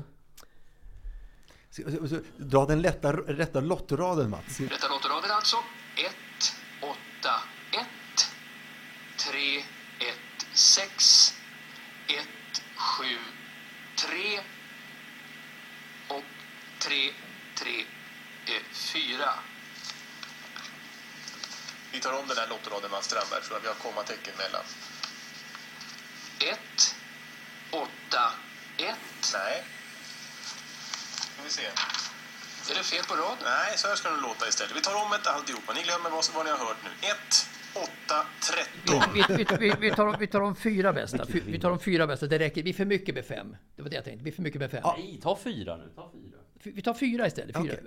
Eh, Eller ta fem. Eller ta Nej, vi, vi tar fyra, det räcker. Ja, men du har ju sagt det Det blir, det redan. blir så mycket. Det blir så mycket. Det blir så mycket. Okej, nummer tre då helt enkelt. Så Okej, säger vi så här. Så att vi det- lämnar lottoraden och går till listan igen Mats. Gå till listan. Jag nämnde de fyra bästa VM-finalerna, nämligen 86 års Västtyskland-Argentina, sa jag som nummer fyra på listan över de största VM-finalerna i fotboll. Eh, På tredje plats 1966 års VM-final mellan England och Västtyskland på Wembley. 4-2 till England och eh, Jeff Hurst tre mål där. Så att det var också en fenomenal final där Tyskland låg under med 2-1 när det var 50 sekunder Var det där det kvar. var bråk om en boll över mållinjen? Ja, precis. Eh, Det var Hurst skott till... VAR hade löst problemet. Ja, eh, men fan. Det hade, räckt, det hade räckt med ett chip i bollen Ja, ju. ja, eller fan målkamera. också. Ja, Men det som kännetecknade tys- tyskarna då under, under många år, det var att de var fantastiska på slutet. Alltså tyskt fotboll då, eh, hårt arbete och disciplin gav resultat de sista sekunderna i många matcher. De kvitterade i sista minuten i många VM-matcher. Men vad är det Gary Lineker sa? Var det 96 tror jag, när, de åkte när England åkte ut i semifinalen? Ja, fotboll består av eh, 90 minuter. 11 spelare varje lag, 90 minuter. minuter, ja. två förlängningskvartar och sen vinner Tyskland på straffar. Ja. Det är ändå jävla kul sagt Ja, det jag. Hårt arbete och disciplin, så var det. Ja, så var det, ja. Förberedelser, slå straffar på Ja, träning. de filmade inte på den tiden. Och prutar man i Tyskland? Nej, det gör man Absolut. inte. 66 år, alltså England vann sitt första och enda guld eh, på lång tid, verkar det som i alla fall. Eh, England vann sitt VM på Wembley mot, två mot Västtyskland. Eh, plats nummer två, Västtyskland-Holland 1974. Mycket Västtyskland. 2-1 2-1 till Västtyskland. Eh, Och det var ju då... Eh, Och därför vi tog eh, bort den Mats, för att Västtyskland inte var med på, på Jo, Jo- Johan Cruyffs eh, stora VM då, en utav de största i historien, dock inte lika stora som Pelé och Maradona och kanske inte som Messi och Ronaldo heller. Men Johan Cruyffs fantastiska insats för Holland, eh, som dock inte räckte mot Det är Västtyskland. nu Jesper kommer säga totalfotboll och sen orkar vi vi orkar inte Jesper så vi går vidare. Västtyskland hemmaplan, München finalen, fenomenal, 74 2-1 till Västtyskland. Fenomenalen som man brukar säga. Så har vi den största finalen. Vi pratade om Pelé lite förut. Och Pelé efter två misslyckade VM och ett lyckat i Sverige. I sitt fjärde VM då så fick ju Pelé kröna sin fantastiska karriär genom att spela drömfotboll i finalen mot Italien 1970 i Mexico City. Där vann Bra- Brasilien med 4-1 i det som räknas som den största VM-finalen någonsin i historien. Det var fantastisk fotboll i Mexico City inför 100 000 åskådare. Och, eh, eh, Italien tog ledningen med 1-0, men sen var det bara Brasilien för hela slanten. Och Pelé gjorde mål då till 1-1 bland annat. Och eh, Brasilien eh, glänste med en otroligt vacker fotboll. 4-1.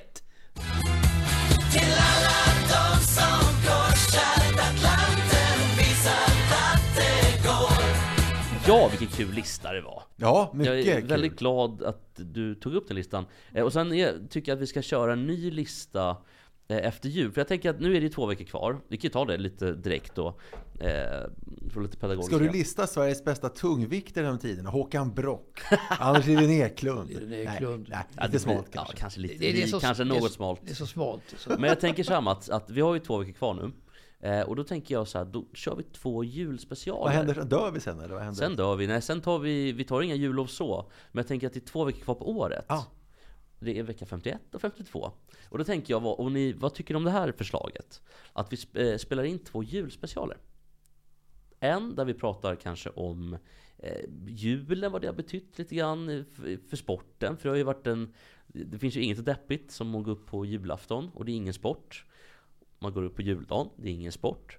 Och så kommer annandagen. Så att vi kanske ska lista lite Boxing Day-minnen och sådär. Ja. Nummer två då, julspecial. Då tänker jag att vi summerar året. Så att det blir som en nästan nyårs Ja, men jättebra. Alltså när det är programledaren själv för Ekstedt Sport som föreslår det här. Jag kan inte säga nej. Nej men vad tycker Ja men vi är fortfarande ett gäng tillsammans som bestämmer. Du menar sportåret eh, 2022? Tju- Ja, kan vi summera En liten och- årskrönika. Jag tänker att då får vi ännu mer krönikor nämligen. Ja. Ska vi göra det? Det tycker vi ju. Det är bra. Bra! Men vi har ju också det kvar på det här programmet eh, att göra. Och det är nämligen så att jag har lite grejer också som jag har eh, snappat upp, om jag får. Det, det får du. Du är ju ändå programledare för Sport. Ja, det är nämligen så här att det är en nyhet som jag tror kommer att göra er två glada.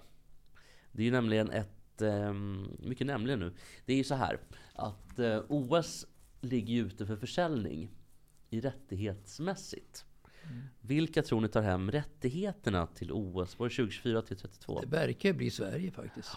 Det, blir- eller alltså det verkar Ja, vara SVT, SVT. SVT, förlåt, förlåt, SVT. Och då är det så här då, att förra gången, ehm, det är ju Discovery nu.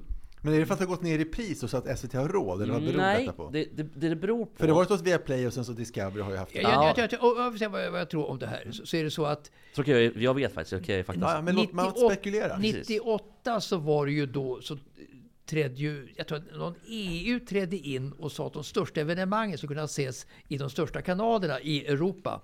Eh, och i det fallet då så valde rättighetshavaren, kanske Infront eventuellt, eh, de, de, de, de eh, eh, de, eh, Ja, Kommer du få ihop det här Mats? nej, jag får inte ihop det. Ja, Jag men får inte ihop det. det- Nej, det men du det, det, tänker, det Mats- var så, Vi tar om den här lottoraden Mats Strandberg för att vi har kommatecken mellan. Eh, Det var så här att i Norge och Danmark så fanns det inga kommersiella eh, konkurrenter tror jag. Men däremot så fanns det det i Sverige tror jag. Så att SVT fick inte möjlighet. förstår inte vad de säger i Norge jag och Danmark ta, ta, ta, ta, bort det. Jag kommer inte ihåg. Jag kommer Nej, men det är kul. Jag, jag, jag kommer inte ihåg. Nej det, det jag tror att du menar är att Infront eh, har ju köpt vissa evenemang, till exempel hockey-VM, och så fördelar de ut det sen till olika. Men i det här fallet så är det ingen mellanhand, det är alltså ingen förmedlare, utan det är EBU. Som är då eh, organet som samlar de stora public service-bolagen i Europa. De köper och så betalar då SVT till exempel för det genom EBU och då får man det lite billigare också. För att IOK säljer nämligen eh, rättigheterna direkt. Och eftersom då IOK eh, vill eh, gynna sponsorer och annat man har ju väldigt stora sponsorer, kanske McDonalds, allt vad det kan vara. Eh, då får man det. mm, Då vill de att så många som möjligt ska kunna se det också. Man vill också att man ska ha bild på Kroton, han äter ihjäl sig från Östersund på McDonalds. Det är bra fanns en reklam. sån bild. Eh, Ja. och- Men där har Med ju- haklapp ska han ha också. Men där har ju alltså VM i fotboll nu, det är samma grej. De, de största evenemangen i världen ska kunna ses utav de största kanalerna, public service i olika länder. Därför är ju då Chris Härenstam med nu på, på TV hela tiden till exempel. Jag vet, alltså jag vet inte riktigt hur det där funkar. För att OS till exempel, det var ju nästan otänkbart i Sverige att det skulle köpas av Viaplay eller Discovery. Men det är helt enkelt den som betalar bäst får det. Och eh, för um, OS 2020 till 2032 så köpte jag tror att det var CBS rättigheterna eh, för de här 12 eller vad är det, 6 OSen då. För ungefär 70 miljarder dollar. Dollar? Så, ja, dollar. Det är enorma pengar det handlar om. Eh, och samma här, det är ju inte så många tv-bolag som har råd att köpa det. Eh, men nu, nu i alla fall, det, det är tillbaka till SVT. Och vad tycker ni om spontant om det? Är det något? Eh, tycker bra om det spontant. Jag tycker det känns tryggt. Trots, Även om det... eh, Ja, fast då, till- Åsa Edlund har ju lämnat nu så det kanske finns hopp. Trots haveriet i VM. Är det TV4 också då som det är på VM Nej, fotboll? nej, TV4 har aldrig haft med det okej, okej. Utan det är bara SVT som köper OS-rättigheterna. Eller de köper inte, utan det är EBU som köper. Och så får de fördela till sig då. Och så betalar man en slant för det. Kul för SVT som stått i skambrån så länge eh, i, i, i, i, i OS-sammanhang. Ja, men det var till och med någon, alltså någon Champions League, eller vad det heter, motsvarigheten till damerna, som, eh, nu när Rosengård spelade i veckan som var. Och då säger de till, då har de en synk, en intervjusynk efteråt med en spelare. Eh, och så, så säger de efteråt, vi har tyvärr inte rättighet till matchen så vi kan inte visa bilder från matchen. Det blir ju väldigt avhugget. Och, ja, men de här alltså, nyhetssändningarna, om det blir mer åt det här hållet, då kommer det ju inte gå att titta på Sportnytt överhuvudtaget, eller Sportspegeln. Nej, men så är det ju. Eh, Men, men vad...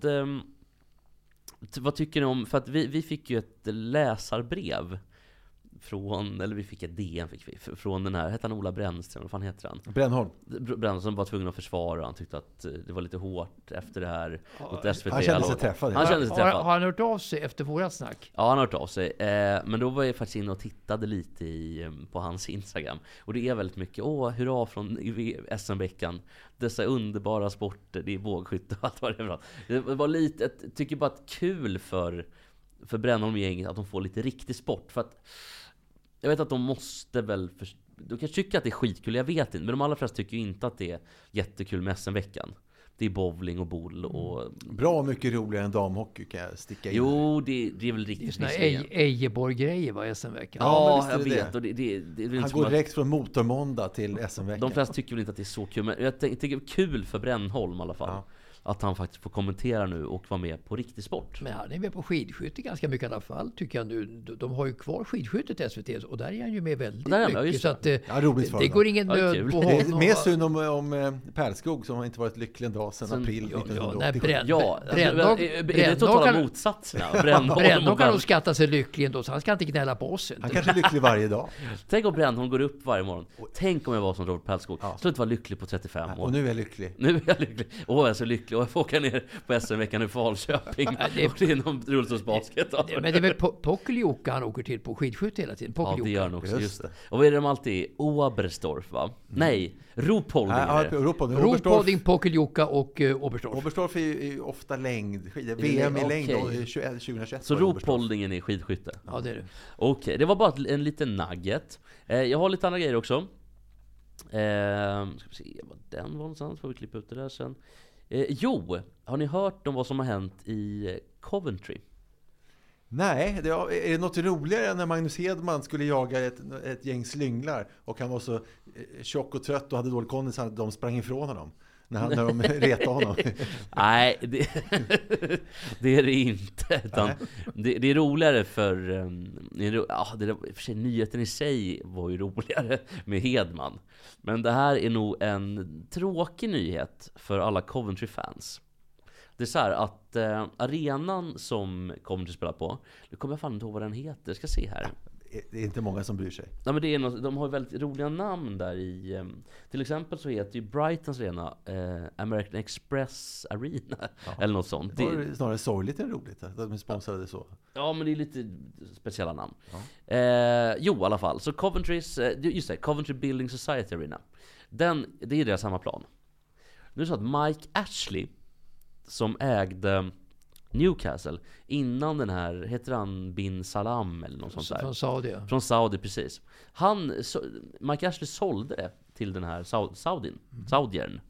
Och eh, äger nu det här bolaget som äger Coventry Soci- Society Building Arena. Nu har de skickat ut Coventry från arenan. Jaha, Så de får inte spela där längre. var ska de spela då? I någon gympasal?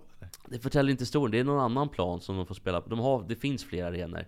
Men det här har ändå varit deras liksom, arena helt enkelt. Men hur bra är Coventry idag egentligen? Ja, Det går åt pipan. Det är Det går mitt, pipan. de är mittenklubb. Jag vet inte, men jag tror inte att det är så att de att de har pröjsat mindre eller att de, inte, att de ligger i, på obestånd eller så utan det har mer att göra med att de ehm, Han vill få in ehm, andra hyresgäster. Jag vet inte, de kanske vill bygga bostäder, jag vet inte. I vilket fall då så har ju Gyökeres och gänget inte någon mer arena att spela på. Tjänstemännen har fått lämna in kort och grejer. Oj. Så det blir någonstans efter jul så kommer det tyvärr inte gå Det var tråkigt. Jag tycker det var bara Det, tråkigt det, det, hade, det där hade jag ingen aning om. Nej. Nej men jag, bara, jag vill bara få in en liten... Men jag är imponerad att du lyckas säga för det är svårt att veta hur gamla BP-spelaren han heter. Det man säger? Gökeres va? Gyökeres. Ja, Gyökeres. ja, jag var vet inte om han är någon ungrare. Jag var så Det är jävla... ju han som eh, tangerar landslaget. nu. Jo, jo, jo, visst. Precis, jag, jag, måste, jag var så jävla korkad häromdagen. Jag läste hans, läste hans namn, alltså Gyökeres då. Jag tänkte fan, har de ett o, så, så här, tyska ön även i, i Ungern? Och så skulle jag börja liksom, och, och, ett O med som när man gör tyskt Y på tangentbordet. Mm. Exakt samma gjorde jag med ett, på. Bara att det är bara att skriva in ett ö. Ja, det var roligt. Det var otroligt korkat faktiskt. Ja, nej, det var, det var bara dumt faktiskt. Jag, jag ber om ursäkt för det. Det skulle du berätta för Pärlskog när du träffade honom när du var 15. Kanske han har varit lycklig. ja, kanske. Och sen har han slagit ihjäl dig. Just det, han slog igen. Eh, Olle, jag vet att du har en till grej. Ja. Eh, visst har jag det, för att vi ska vara lite långa idag. Jag skulle vilja prata lite om eh, sprintlängdskidåkaren Linn Svan. Ja. Ni minns henne, va? Ganska Mm. rolig. Det var hon som stod och skrek skit Ja, men precis. fan och... Ja, hon är lite, pratar från hjärtat sådär. Ja, hon, är, hon, är, hon säljer ju väldigt mycket. Alltså hon eh, sticker ju ut Ja, väldigt hon mycket. det. Så att eh, tidningarna skriver mycket om henne. Ja, och, och, precis, och för ett par år sedan så var hon världens främsta kvinnliga eh, sprintskidåkare. Mm. I januari 2021 så vann hon eh, sin nionde världscuptävling och blev då vid 21 års ålder den yngsta kvinnliga längdskidåkaren i historien med så många världscupsegrar. Och så inför VM i Oberstdorf, kommer Mm. tillbaka dit, 2021, så var hon storfavorit. Eh, men hon, trodde man då, stördes lite i uppladdningen av en liten axelskada.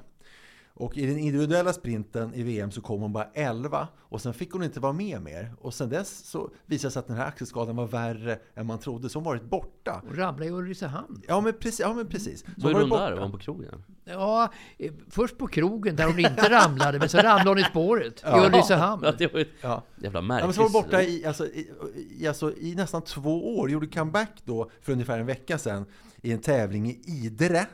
Och hon vann direkt och efter loppet så sa hon så här.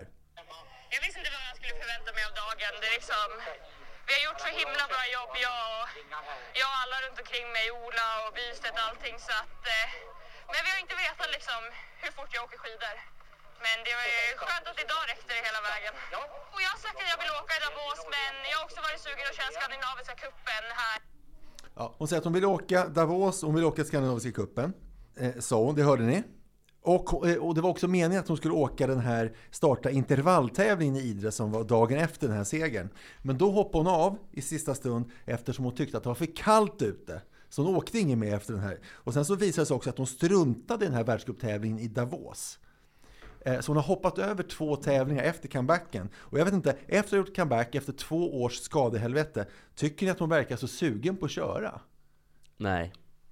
Och det är väl sparsmakad. Om det är för kallt så vill jag inte köra och så vidare. Så att hon har väl ett, ett, eh, som Robert Perskog ungefär, samma ego.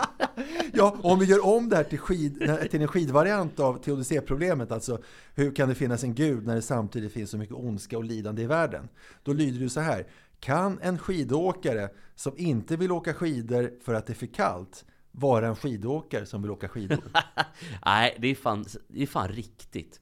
Alltså jag tycker, någonstans, jag läste att eh, Göran Kropp och den här Ola Skinnamo, ni kommer ihåg de här Mycket väl. upptäcktsresande? En är död, en lever. De... eh, De var med i en upptäcktsresande. Ja, det, det är väl i och för sig sant. De mycket. tragiskt med kropp. Ja, han är ju död. Men han dog väl också någon ganska fattig bergsolycka. Ja, Alltså, han, han någon- dog ju som han ville. Det var säga. någon bergvägg han skulle upp på, Ja. tror jag, och tappade fotfästet och dog. Alltså Ja. dog i, i, i, i sitt steg. Han dog i steget Ja. under det bästa han visste och var ute och undersöka branta berg. Ja, precis. Vilken bra död. Ja, kanske. Lite på någon- tidigt bara kanske, Poetiskt någonstans där kanske, eventuellt. Men i vilket fall så var de uppe på, um, uppe på Nordpolen. Långt upp på Nordpolen. Eh, och eh, det, det är ganska svår, vad jag förstått, svårtillgängligt där. Det är inte riktigt som på Sydpolen är det väl inte heller helt, helt tillgängligt. Bättre än det här berget i alla fall. Ja. Ja, bättre än berget. Och man kan snacka pingviner på Sydpolen. Precis, och det är bara, på Nordpolen är det bara isbjörnar då. Eh, men men på, på um, Sydpolen så är det ju faktiskt en kontinent. Så det är inte riktigt lika små. Men, men i vilket fall då, så är de där uppe. Och om det var Göran Kropp eller om det var Reuterskiöld, nå- någon av dem, för nu, blir jag osäker. här. Jag tror det var Kropp. Han förfrös fingrarna. På något sätt. För att han stod för länge med, med, med vapnet. För att det var en isbjörn som skulle ha ihjäl dem. Eh, isbjörn eller något annat djur. Och då tänker jag att om man verkligen vill någonting. Det där är ju alltså kanske minus 70 där uppe. ja, inte riktigt kanske men... Ja, men det, jag tror... 55 bara tror jag. Ja, Nej, men det är för det här eh, Hårt väder-program nu Nej, det var minus David Batra. minus De var ju 55. på världens kallaste plats i eh, Ryssland. Där Minus- var det runt minus 50 tror jag. 55 Men va? världrekordet är ju i, på stationen Vostok. Som är i, em, på Sydpolen. Där Världsrekordet är minus 89. Så det finns ju alla fall. Ja, ja, Men säg att okej. det är minus Ja, ja, 50. vi går vidare. Me- Mellan minus 50 och minus 70. någonstans Så har där. vi månen också. Ja, där är det nog ännu kallare kanske. Men i, i vilket fall. Så det här är kanske minus 10, minus 15. Vill man så gör man det nog ändå tror jag. För att vill man åka upp till Nordpolen på, på skidor eller vad fan de nu gjorde för någonting. Jag tror att det är det de har gjort nämligen. I de extrema kylerna som ändå är, då kan man nog fan åka skidor i Davo- Davos också. Ja men precis, säg det till Linn Svan. Det kanske är henne jag ska säga till. Precis. Men tack för den. Ja, insikten. var väldigt trevligt.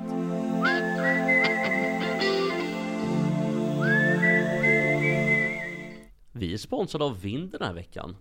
Och du vet vad Vinden är Mats? Absolut, det behöver jag som är så slarvig. Jag har svårt att hålla reda på mina saker. Så att jag vill ha hjälp för att få ordning och reda. Det är ju fotboll nu. Det är ett stort mästerskap. Mm. Och när det är stora mästerskap, då tenderar man ju att ta upp massa skit. Alltså det är gamla fotbollströjor och det är eh, halsdukar och ska det upp från källaren, ska ner i och vin- VHS-kassetter med bäst av fotbolls-VM 86 till exempel. Ja men typ så, man kan, det är kanske någon DVD som dyker fram och det är datorer. Gammal låt med Markoolio till exempel. Ja, men det är kanske någon singel och så ska man dansa, så kanske grabbarna kommer dit, det är någon fest Och då ska man ta fram finsilver kanske man inte gör, men man ska i alla fall ta fram lite extra porslin och grejer Vad passar då bättre än att ta en tjänst där du slipper släpa upp och ner på, på, i källaren eller på vinden? Nej, ingenting. Nej, det finns en tjänst som heter Vinden. Det här företaget eh, finns i Stockholm, Göteborg och Malmö. Och det man gör helt enkelt, man går in på appen eller på hemsidan. Klickar i, jag vill ha hämtning. Och de magasinerar åt den. Sen kan man också få grejerna tillbaka, som är en lämning. Kostade tänker ni, oj det här är dyrt tänker ni då. Det är det inte. Nej, jag tänkte att det var ganska billigt. Kostnaden tänker ni då? Ni tänker att det är dyrt. Nej men det är faktiskt inte alls dyrt. Det kostar 25 spänn för flyttlåda. 10 flyttlådor, 250 spänn. 70 spänn för en golfbag. Fåtölj 125 spänn. Fyra vinterdäck 100 spänn ungefär. Och samma för sommardäck såklart. Så vill ni bli av med allt skit där hemma. Gå in på vinden, antingen via appen eller hemsidan. Klicka hem en hämtning. Klicka hem med magasineringen. Det är samma. Och så kan ni få grejerna tillbaka när ni vill. Vi säger tack till vinden. Säg tack till vinden. Tack, tack.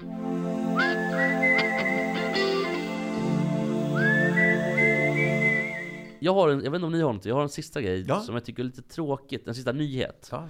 Jag blev lite ledsen. Välkommen till Extra Sport. Nej men jag blev lite ledsen nästan. När det så här, Inte lika ledsen som Pärlskog. eh, nej, jag tror inte det. Fast han känns också så jävla eh, genomgående ledsen. Så att det, han kanske har glömt det hur att vara riktigt ledsen. Eh, han kan inte känna tårar kanske. Det- Och det, och det, tänk om det har fast... Tårkanalerna har torkat igen. Åh fy fan. Nej nu är fan vad... Du menar på Nordpolen då? Att det är så Ja. kallt där? Ja, tänk, vet du, Pärlskog, det enda som inte får, eh, vet du, bli tårade i ögonen, det är Pärlskog på Nordpolen. Nej, fan, bo. Eh, Amnesty, och de älskar att kalla sig själva för män, Ja, människorättsorganisationer. de älskar att eh, se sig själva som goda. De tror att de är goda. Ja, de är inte alltid goda. Det, vilket vi såg nu under Ukraina-Ryssland eh, eh, krig till exempel i början. I vilket fall så har de skickat ut en lista, eller publicerat en lista, på människor i Iran som är dömda till döden. Och det är faktiskt en fotbollsspelare som spelar i laget Iran Javan. Han var inte med i truppen, för då hade han förmodligen inte VM-truppen menar du? Ja, pre- pre- precis. För då hade han förmodligen varit kvar i Qatar och kanske... Men han kommer, han har kämpat för kvinnors rättigheter. Eh, han heter Amir Nasser Asadani. Han är dömd till döden. Fy fan vad hemskt. Det är eh, fruktansvärt. Eh, och då tänkte jag lite grann för att det finns ett spelarfack som heter FIF Pro. Där Caroline Jönsson av alla människor är... Gamla målisen? Ja. Du vet hon som alltså, han var fan tjock i halsen. Ja, alltså. ja. Och jag tror Och vad gör de åt det här nu med han som är dödsdömd? Nej, Jag det- tror inte iranska regimen bryr sig så mycket om facket med Caroline Nej, Jönsson. det var det, men det har kommit intervju då med Caroline Jönsson. Tänk att jag inte kan låta bli att skratta lite åt det. Ja, för, för då hon var, då hon eh, ska säga Vi kämpar så gott det går för att ska funka. Så- Vi kämpar så gott det går. För att få honom fri då? Ja, vad fan ska ni göra åt det? Det finns ingenting FIF Pro kan göra åt det där. Nej. Absolut ingenting. Men då tänkte jag också här. Är det här, är det värre? Det är ju inte värre egentligen att en fotbollsspelare är dömd till döden att en random student är dömd till döden. Nej, Egentligen. det är väl lika hemskt. Men till FIF Pros försvar då, från, eller försvar dem från mitt, e- min egen eh, mentala attack då. Man kan ju heller inte rädda alla. Alltså det, det är klart att man Det är därför organisationer finns. Alla organisationer kan ju inte rädda alla. Då blir man Amnesty. Just det. Så det, Fifa Pro kanske bara ska försöka rädda en person då. Men kommer det att verkställas den här dödsdomen? Det är väl nästa fråga? Va? Det vet Jo, men de har ju dödat flera stycken nu. Ja, det är jättemånga som har Jo, dödat. men de skräms ju mer genom att inte ha ihjäl honom, utan låta honom sitta då liksom och vänta va, på något sätt. Eh, Lite som, jag vet inte om har ni har sett det, men hon den här, jag kommer inte ihåg vad hon heter, men basketspelerskan. Griner. Men hon släpptes ju. Griner, hon är ju släppt. Vet ni varför hon blev släppt? Ja, de dealar väl med några andra fångar? Utbyte med, med, med en terrorist? Ja, de har terrorist. dealat med den kanske värsta terroristen i världsordningen, Viktor Bout, tror jag, eller Viktor Mhm. Bot. Viktor Bot var en um, ukrainsk vapenhandlare. Ja, den snubben. Nu vet jag. Ni har sett filmen Lord of War kanske med Ja, Nicolas ju, Cage? precis. Han är förlagan. Han är ansvarig för typ alla krig i honom Afrika. alltså? Han är släppt för att få hem den här basketspelaren. Känns som ett halvbra byte. Det är väl sån här Bi- Biden-grej, är det inte det? Lite så, om man ska vara lite elak Mm. mot Biden och Demokraterna. Men, men, men, men alltså den här killen, vapenhandlaren, var han i kikaren nu då? När han kommer när han blir Inget fri? gott. Inget gott. Men vad tror jag. tänker han göra?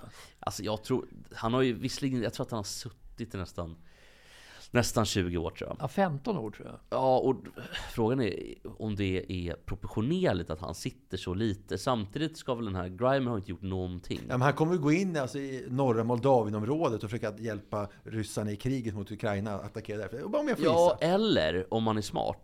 Vilket han tydligen är då. För att han väntade ju direkt efter muren föll. Så väntar han ju på att Ryssland utarmas. Sen kliver han dit. Ah. Eh, vad heter det? Mm, Statskuppsförsök med Jesper Ekstedt. Ja, ja, precis. Ganska... Recept på statskupp. Men vilket flyt han måste ändå ha, den här killen då, trots 15 år i fängelse. Ja, med tanke på att han ändå har liksom sålt vapen till typ Hizbollah. han är så mycket lyckligare än Robert Perskog. Varenda dag i fängelset tänkte han så här. Jag är så mycket lyckligare än Robert Perskog. Alltså killen är, killen är nöjd, punkt. Ja, jag tror det. Nu är jag nog nöjd i alla fall. Ja, men vi, jättehemskt i alla fall med Amir Nasser Asadani. Hoppas det kommer gå, gå bra för honom. Eh, och eh, det är tydligen så här då, bara, bara fick det till mig här nu. Att det här internationella spelarfacket, de ska ha rasat på Twitter. Alla rasar på Twitter. Mm. Och då, bara, det är också nästa diskussion lite grann. Eh, vill man bara synas, och så tar man de här fallen som gisslan lite grann. Alltså man, man lägger ut saker på Twitter, oj kolla vad FIF Pro är bra.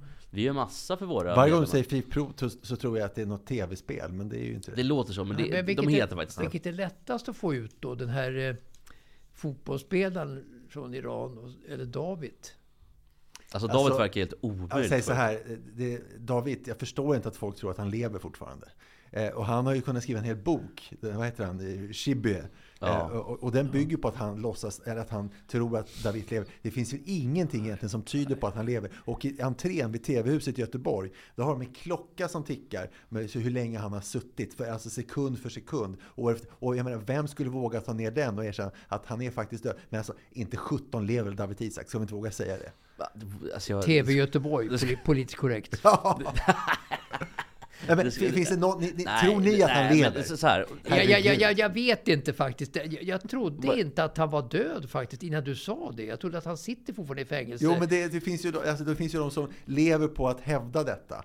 Och som, eh, som, menar, hur många böcker skulle Schibbye ha sålt om David Isak om man inte liksom hävdar i boken att det finns bevis på att han lever? Jo, det jo, finns jo i, i det här fallet, det, det, är nog, det är nog bättre för regimen att han inte är död. Att eh, då vissa politiskt korrekta människor liksom får veta då att han eh, sitter inne och att han skulle kanske kunna komma ut. Men att regimen njuter av att eh, plåga Sveriges Radio Göteborg med det här. Ja, exakt! De tänker varje dag på Sveriges Radio Göteborg. Ja, och, och Vad heter han? Expressen, Af- Afwerki hette han det? Eller Etiopien? Ja, jag vet inte. Ja, det finns någon som heter. Afwerki. Men vad Sivert Öholm är ju död nu så att, eh, jag tänkte på Sivert. Han är Ja, död, men vad, vad tror ni är troligast då? Att David lever eller att Jocke Lundell hittar ett spöke på sitt spökjakt? Ja, det är att David lever.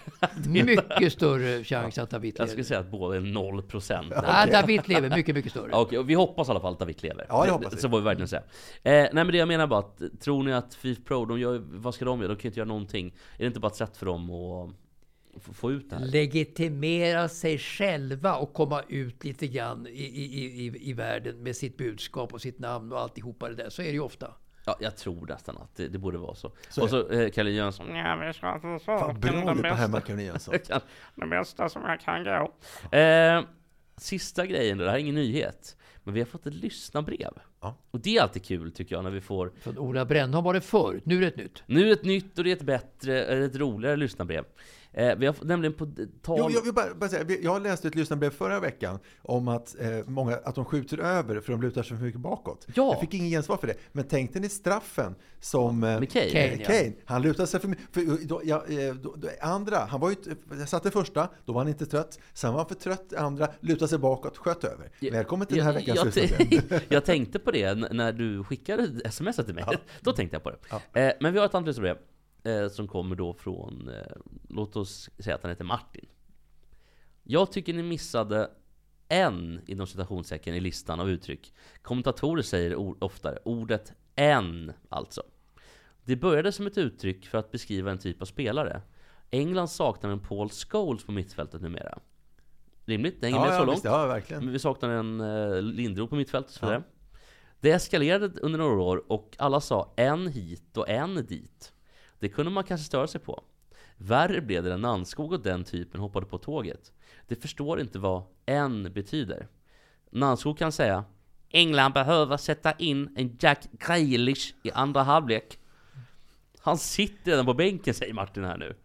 Ska du sätta in någon som honom, alltså när han själv är tillgänglig? Det är helt fel, de använder ordet fel. Ja, just Ska vi sätta in en Jack Grealish? Vi har ju en Jack Ja, Grealish. intressant. Otroligt bra uppsnappat Ja, faktiskt. Tack var- Martin. ja, bra Fantastiskt spanat. För att det här är ju, eh, det, det är ett jävla ofog. Det är verkligen sant så här. Ja, de har en Mbappé i laget. Och så, Fan, tänk att du kan härma både eh, Caroline Jönsson. Jönsson, Ja, och, precis. Och- och- och Nannskog. Ja, otroligt.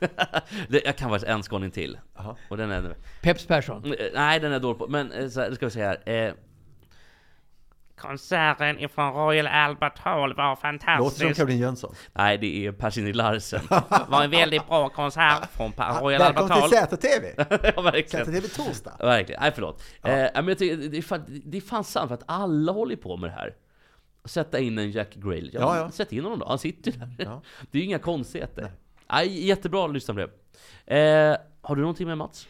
Nej, inte förrän eh, kanske nästa gång. Ja, förrän nästa Eh, vecka. Nästa vecka. Och ja. du har ingenting Olle? Nej, Men nej, då det tycker jag bra. vi säger tack för idag. Och det Tack för idag. vi- Ska vi göra det med, eh, så vi pratade om Mike Ashley. Ska vi gå ut då på låten Together Forever med Rick Astley? Självklart. Då En- gör vi det tycker en jag. favorit för mig, Rick Tack. Astley. Ja. ja, vi, Det är det. för mig också. Han är fantastisk. Eh, så tack för idag Mats, alltid lika Tackar, trevligt. tackar, tackar. Tack för idag Olle, alltid lika trevligt. Ja. Och Together Forever med Rick Astley.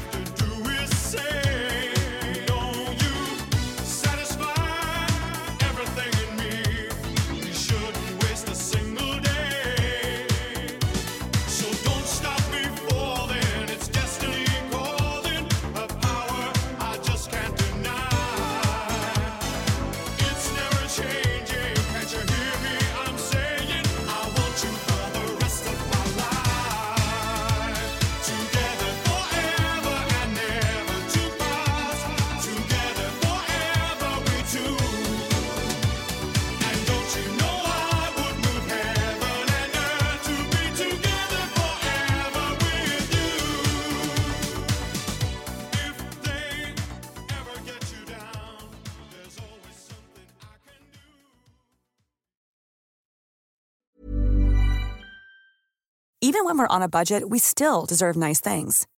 Quince is a place to scoop up stunning high-end goods for 50 to 80% less than similar brands. They have buttery soft cashmere sweaters starting at $50, luxurious Italian leather bags, and so much more. Plus, Quince only works with factories that use safe, ethical, and responsible manufacturing. Get the high-end goods you'll love without the high price tag with Quince. Go to quince.com slash style for free shipping and 365-day returns.